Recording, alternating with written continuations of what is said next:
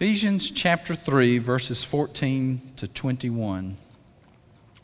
The word of the Lord. For this reason I kneel before the Father, from whom his whole family in heaven and on earth derives its name. I pray that out of his glorious riches he may strengthen you with power through his Spirit in your inner being, so that Christ may dwell in your hearts through faith. And I pray that you, being rooted and established in love, may have power, together with all the saints, to grasp how wide and long and high and deep is the love of Christ, and to know this love that surpasses knowledge, that you may be filled to the measure of all the fullness of God. Now, to him who is able to do immeasurably more than all we ask or imagine, according to his power that is at work within us, to him be glory in the church and in Christ Jesus throughout all generations, forever and ever. Amen.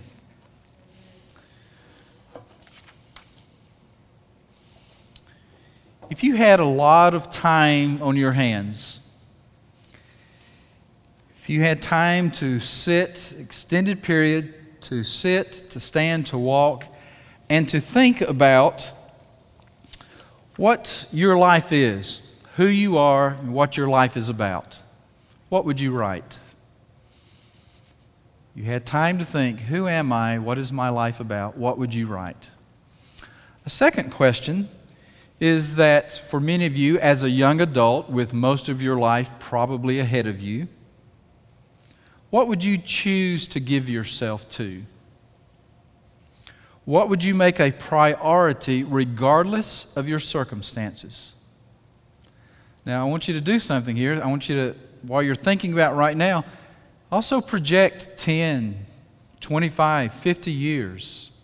Because unless the Lord comes again soon, you will one day be there.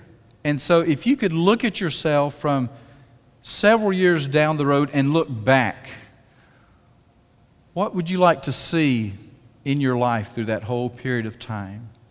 What would you make a priority so that one day you can look and say, no matter what my life was like, married or not, children or not, much money, little money, good health, bad health,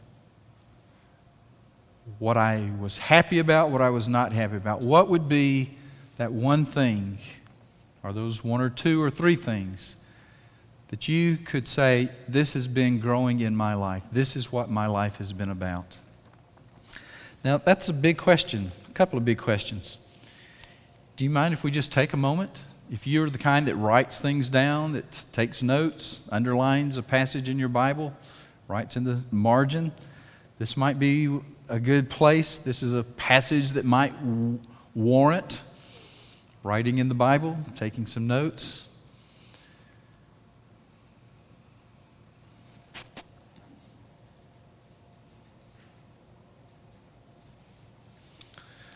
Now, I'll give you that that's the sort of question an older person asks. Um, and if, if it can be of any value to you today, because I think that's what we're watching Paul do in this passage. Paul is in prison. And I don't know what people do in prison. Um, surely it's not just what I see on TV or in a movie. But Paul has chosen to write, and he's written several letters, we think, we understand, to people, to Christians, and this is one of those letters. In the first three chapters of Ephesians, Paul is Paul's feeling good. um, I don't know if Paul would appreciate me calling him giddy, but Paul is giddy about God he uses over the top type language about how good God is to the praise of his glory, to the praise of his glory. He mentions God the Father to the praise of his glory, God the Son to the praise of his glory, God the Spirit to the praise of his glory in chapter 1 only, uh, um, just by itself. So Paul is high on God when he's writing this letter. And this section that we're reading today in Ephesians 3, the end of this chapter, is something of a bringing it all together for these first three chapters, and it's also something of a here's what we're going to. We're not going there today, but for us to just think, what is my life about? Because I think that's what Paul is doing, and that's what Paul might be inviting us to do. Now, more than anything, what Paul is inviting is the Spirit of God to come and do a work in the lives of God's people, His church, that we cannot do on our own. So I want you to hear that. Paul is inviting God, is asking God, please come and do this in us. We need this. And so that's where the question of over the length of your life, what will there be? What will stand out for you? I think Paul is both happy and eager. I get this from reading the first three chapters. He's happy that God is so good, and he's eager that we all will experience it. Not just know it, but I'm talking about experience the goodness of God. Now, I experienced some of that when, when we sing and we sing a really great song. Will, by the way, that second song I won't sing at my funeral when you do it.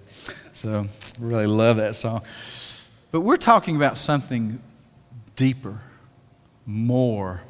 And I'm not sure that I can explain it. I'm not sure that Paul even knows how to describe exactly what he's asking here.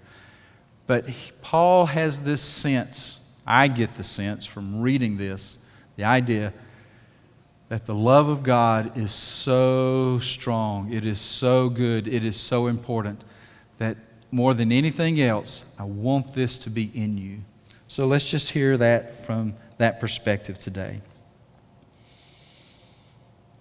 In college, I had a history professor who taught classes about Europe's Middle Ages. Yes, it was dry. it was boring. The Hundred Years' War, the War of Roses, the Thirty Years' War. One day I asked the professor, I said, Have you been to Europe? Because he talked about it so much and this and that. And I had no perspective. I could look at a map but these, the Prussians and the Habsburgs and on and on, I mean, it's just names, it's just numbers, on and on. And so I think out of my boredom one day, I said, Have you been to Europe? No, he answered. I hope to. I had the opportunity several years, I think a couple of decades later, to ask that professor, saw him, Did you ever get to go to Europe?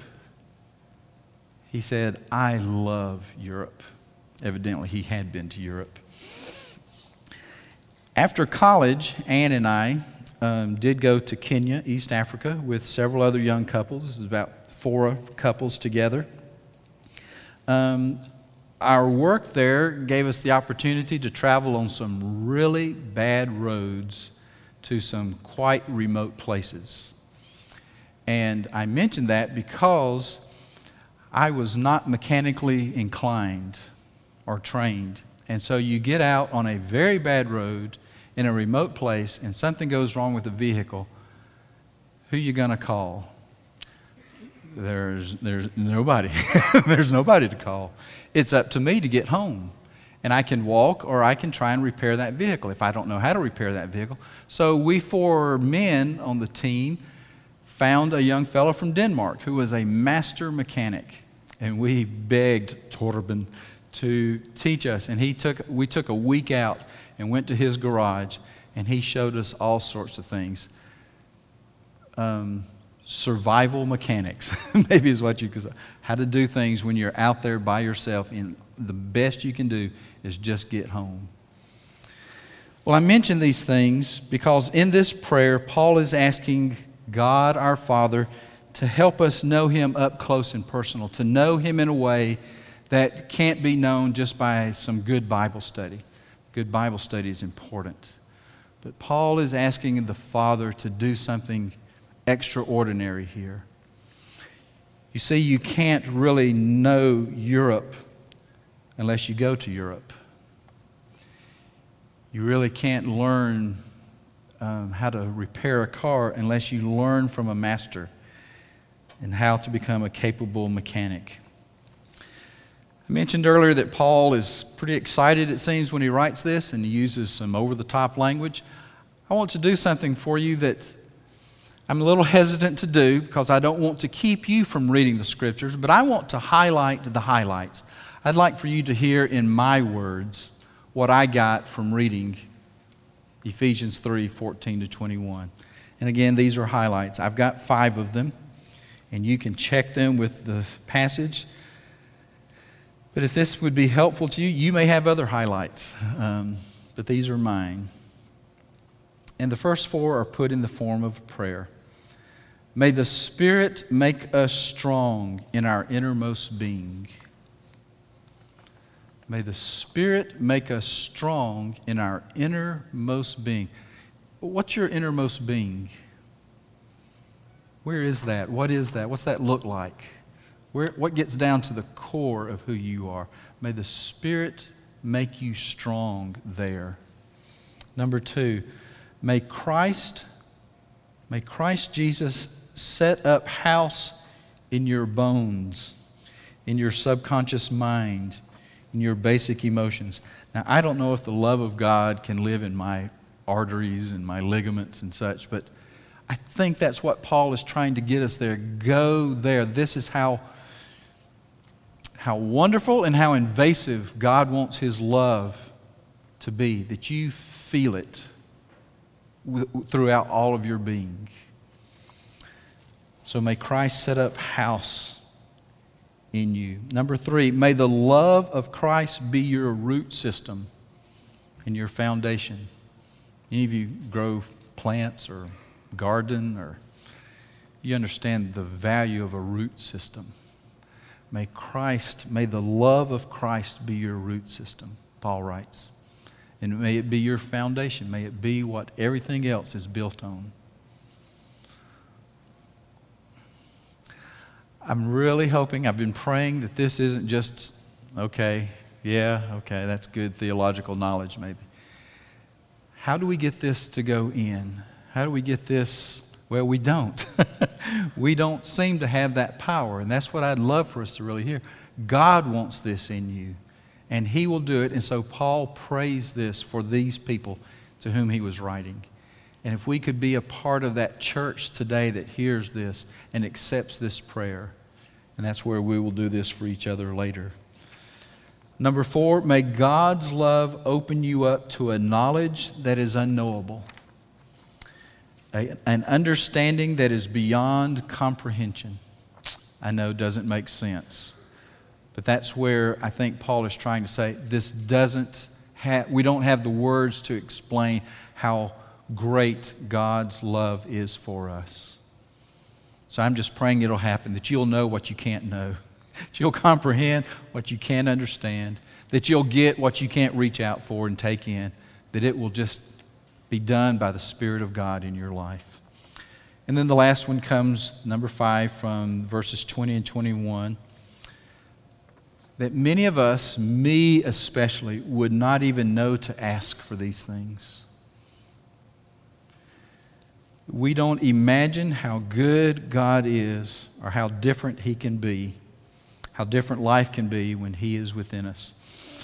I was talking earlier this year, I don't remember where, it could be you or one of those, you or that person. I met a person who works at a, a bedding store bed, bed frames, mattresses, all that. And so I asked him, I was being funny. I said, Why in the world would I buy one of those mattresses that costs three, four thousand dollars when I can buy one that costs $150? Y'all, are you with me? 3000 versus okay. Um, he said, Well, you've never experienced sleep like you can until you slept on one of my high end mattresses. You, you, know, you can sleep, that's all right, you can go to bed every night, but you've never had a night's sleep like you can on one of these type mattresses. And I thought, I never will either. but I think it points out here we do not know often how good God is unless we become the sort of people who say, This is what I want. Again, I don't want to make it up to us, but we do have a part to play. Will we open ourselves? Will I develop spiritual disciplines that allows God to speak in language that I can't really discern? Will I allow the Spirit of God access to the very core innermost parts of my being because God wants to say something. God wants to do something. God wants to be something in us. And that, in a word, in this passage, is love. God wants you to know that He loves you. Now, whether you want to experience God's love deep within or not, whether you want to or not, that's what the Spirit wants. And only He can do this work in you. You cannot make it happen, like I said earlier, with study. You can't just do it with being good or doing good. Those things are important and they play a part. But this is something we're asking the Spirit to do that's above and beyond. We're asking for, well, I don't know if you want to call it a miracle or supernatural work or out of the ordinary. I'm not worried about a label that we put on it. But we're asking God to do something more than we can do ourselves. From my place in life, I think this is probably a long term project.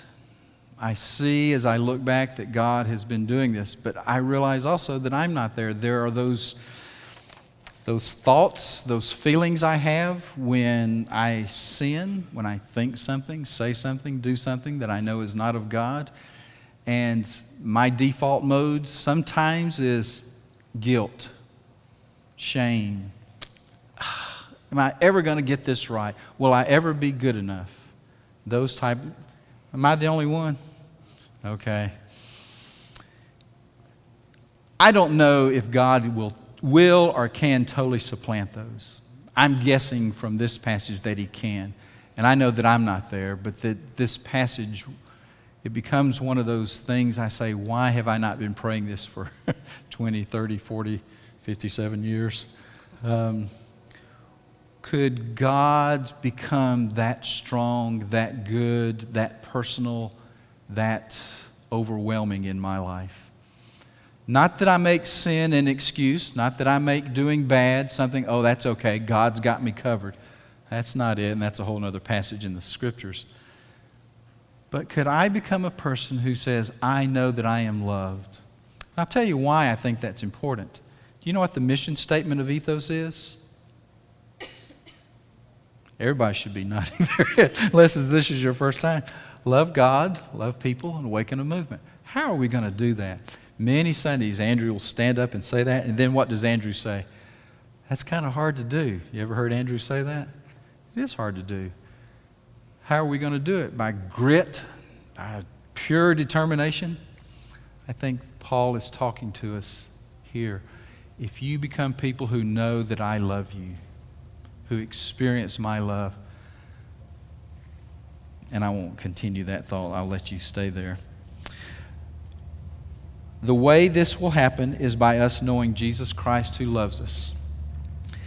And I'm going to say something that I still find hard to believe, but this is the Jesus who loves us even as he watches us lie, cheat, lust, covet, hate, backbite do other wrong things, say wrong things, get drunk. Jesus loves us. Jesus loves you. This you know, for the Spirit tells you so. We are weak, but He is strong. I'm not going to lead us in that song. But Paul thinks we ought to know it and experience it at a level that is beyond human reach. Only the Spirit of God can go to the core depths of your heart, your spirit, your mind, and your body and make you a new person. We're going to try something. It's not too new to you who are normal, normal, who are regulars here. We're going to break up into groups in just a moment. And the size of the group's not important. 10 people, let's say, you can be smaller, but groups of people. And choose one person. One person, read this prayer over the group. Let yourselves get settled. Let yourselves kind of look at each other. And one person pray this prayer, Ephesians 3 14 to 21, over the group. It could be, it sometimes happens that some of you will be overwhelmed by the Spirit of God right then. And He will do this work in you right then and there. I think the majority of us find that God works more slowly, and this will be a lifetime pursuit of opening ourselves up to the love of God. But I invite you in a moment to stand up, get together in a group, and do this. If you don't want to be in a group, that's great. Sit or stand by yourself. And I invite you to let Paul pray this over you. Just read this passage, these verses. If you are not a follower of Christ and this all seems very uncomfortable, strange, I'm going to ask you to risk something. Now, you've already risked coming here today, and thank you for that. That's, it can be strange to be in a setting like this. But if you're not a follower of Christ, I'm going to ask you to risk one thing that you would read this and just see what happens. Okay? Just see if God would do anything. And again, it might be immediate and it might be a long term process. But if you're willing to risk that, we would invite you to do that with us. Then, when you are through, your group is through, or you by yourself, invite you to go to the communion tables to eat the bread and drink the juice that represents the body and the blood. And let that be a physical representation of how much God loves you, that He wants to take care of you, He wants to nourish and feed you down to the very depths of your, your personhood.